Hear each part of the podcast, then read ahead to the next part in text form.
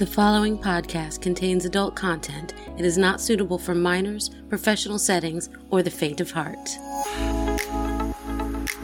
Welcome to Foreplay Goes South's About Last Night, a reoccurring monthly episode in which I take a story told on the stage last night's live event and release it the very next day.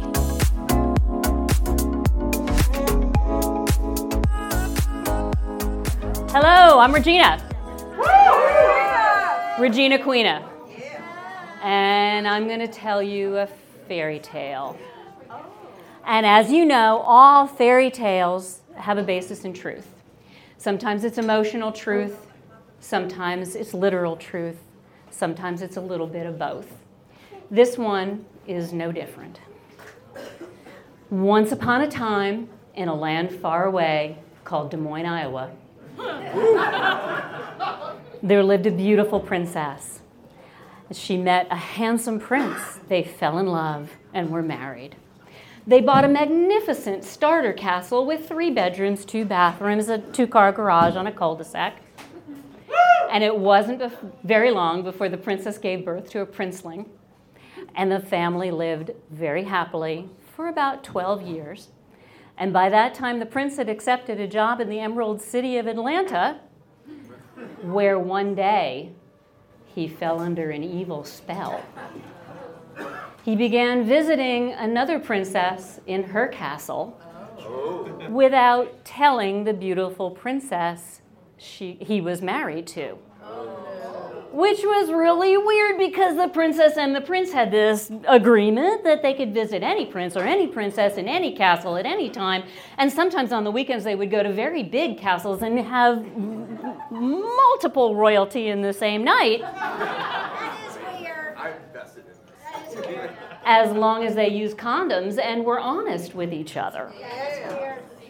But the handsome prince was not honest with the beautiful princess he was married to and he continued to visit the princess of Horovia in her castle without telling the princess he was married to. For 10 years. All the while, the beautiful princess became more and more unhappy.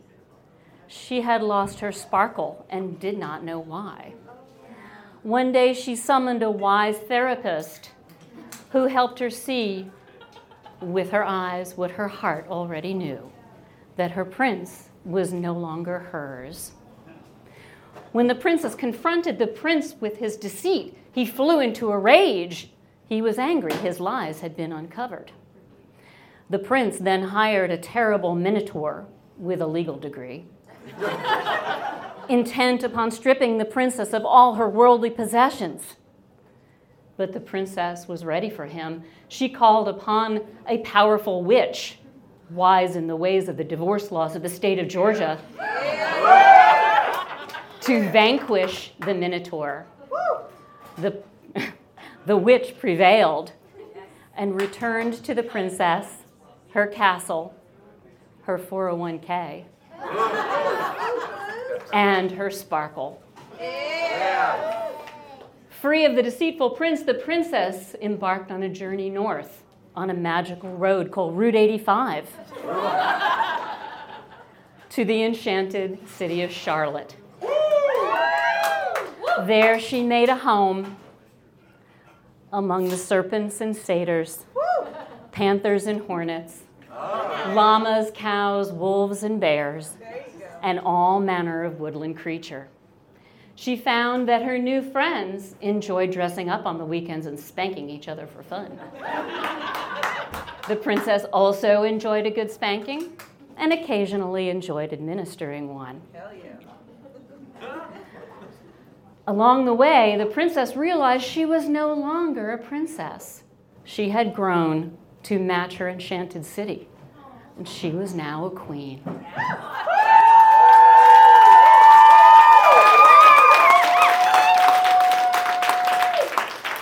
And although she may not live happily ever after, she's doing her damnedest.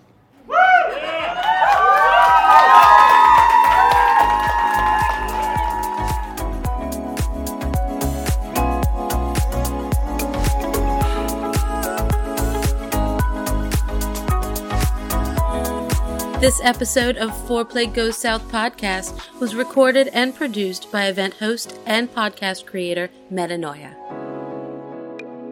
These stories are recorded live every third Tuesday of the month at Petra's in Charlotte, North Carolina. For more information about Foreplay Goes South, follow us at ForePlayGS on Facebook, FetLife, Instagram, and Twitter.